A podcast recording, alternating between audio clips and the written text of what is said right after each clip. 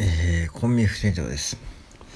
えー、今日ちょっと、政治のお話します。政治のお話。あんまりね、僕は政治のお話は好きじゃないし、得意じゃないんだけども、何にしようかと思ったかというと、二つ、二つあって、今日ね、たまたまドライブしている時に、ボイシーで伊藤洋介さんの配信を聞きました。うん。伊藤洋介さんね、えー、えー、そのリンク貼っておくんですけども、まあ長いです。長いですけども、安倍昭恵さんと対談されています。うん。ね、あの、安倍元首相のね、奥様ですね。そう、それでね、えー、本当にね、当時の生々しい、こう、その自分の今の心境とかも語られていてね、いや、本当にこれ聞いた方がいいと思います。これを無料でね、聞けるなんて、本当にね、で、それね、あともう一つはね、最近の岸田総理襲撃事件。この2つからね、ちょっと今日話そうと思うんだけども、まずね、一つ目、令和の称号を決めたのはね、菅さんじゃないんですよね。僕、僕は、てか僕らは多分ね、テレビであまりにもこう、菅さんが令和おじさんとか言って、そのパネルを出した時に、菅さんを、が官房長官だったんで、えー、当時令和おじさんとか言って結構マスコミにチヤホヤされたのがね菅さんでした。だから結構菅さんが全面に 目立っちゃって実際に決めたのはね安倍総理だったんだね当時のね。それを僕はちょっと忘れかけていてそれを安倍昭恵さんがふとした時に、えーと、うちの主人は、えー、令和の元号機を決めたんですよねってことを話していてあハッとしましたねあ、そうかってことで、そうや、そうや、そうやん、そうやんと思って、わかります？な、何が言ってるか。大仕事、そんな大仕事をね、したんですよね。そう。だから、菅さんじゃなくて、安倍総理ですよね。だから、菅さんがパネルを出したんだけども、ね、あの、額縁か、パネル、ね、パネルじゃないか、額縁かね、出して、ね、もうなんか、あれテレビの報道の仕方あかんよね。あかんよ、あれ。だから、なんかね、だから日本のテレビはね、マスコミはね、本当にあかんよ。と僕は思ってる。で、え、それを引っ掛けて、その、で、岸田総理のね、襲撃、ね、事件。ね。あれね、本当申し訳ないと言うけども、めちゃくちゃ反論あると思うけども、僕は半分あれは茶碗だと思っています。茶碗。うん。だって絶対あのカメラワークはおかしい、おかしいもん。僕ね、一応ね、高校時代放送部で、あの、そのカメラワークとかも先輩に結構厳しく習っていて、で、一応僕の高校はね、その当時、今もやっている、あの、NHK が主催している、で、NHK が主催している全国高校放送コンクールに全国大会出場していて、一応入賞してるんですね。9位とかで。うん。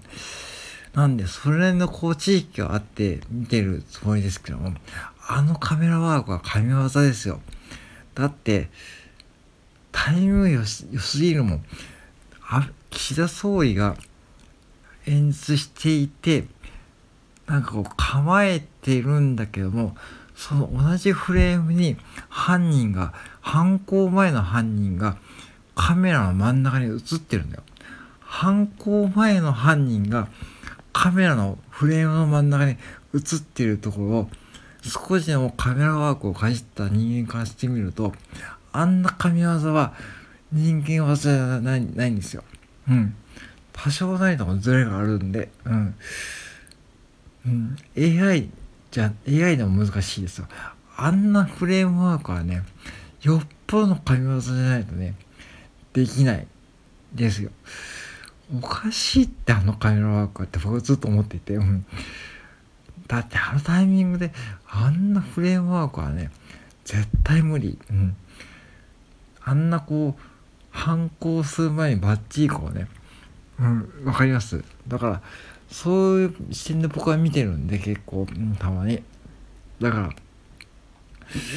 なんかねで別に岸田総理と悪く言うとかその NHK を悪く言うとかじゃなくてその要はそういう国っていうかねそういうなんかそういうことを容認するっていうかねであればね今度の G7 サミットでね広島に来るじゃんね各国首脳がね。そこで岸田総理は絶対に自分の言葉で原爆ドームとか原爆資料館を見てもらって絶対自分の言葉でもう言ってほしいんだよね。日本がこういう状況だってことね。もうねなんか変なこう格好をつけるんじゃなくて。で僕はね去年おととしかな原爆資料館に実際に行ってきました。うん。原爆ドームも見たし原爆資料館も見ました。うん。あれは本当人生で一回ね皆さんね行った方がいいと思う。お子さん連れでもいいと思うし。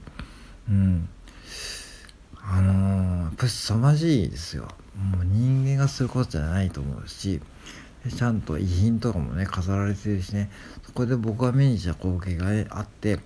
当時ねちょうどその広島小学生の方が、えー、原爆資料館にその社会科見学に来ていてでその同じ年代の子がね原爆の被害に遭った方がねその展示してあるんですね。その小学生のダイヤさんがねっていう風な感じパネルで展示してあってそれを同じ年代のね社会社会学見学に来ている方々がね小学生がその iPad を持ってあの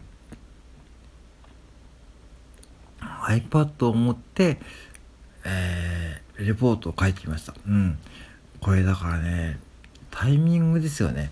もう歴史って残酷というかね、かたや iPad でそのレポートを書いている小学生がいて、かたや原爆に被害に遭ってしまった小学生がいるっていう、これ、本当の歴史って残酷だなという僕はその時思って、もうね、そのいいとか悪いとかを飛び越えて、もう本当にこう人間っていうのはね、もう生まれたタイミングが全てだと思いました。なんか思った。うん。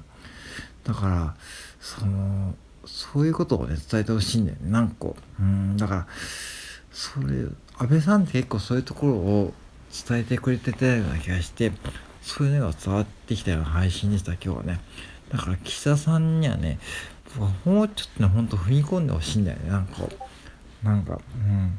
あの、そうだからもう本当にねそこだけもうそれだから僕は自民党にも投票してないし参政党に投票してるんだけどもそうだからねそれを思ったらぜひね皆さんねこの配信長いけども、まあ、聞いてもらってねリンク貼ってくんでまあねうんぜひね、あの、安倍さんの偉大さをね、もうちょっと、もう一回ね、再度確認してほしいなと思いました。うん。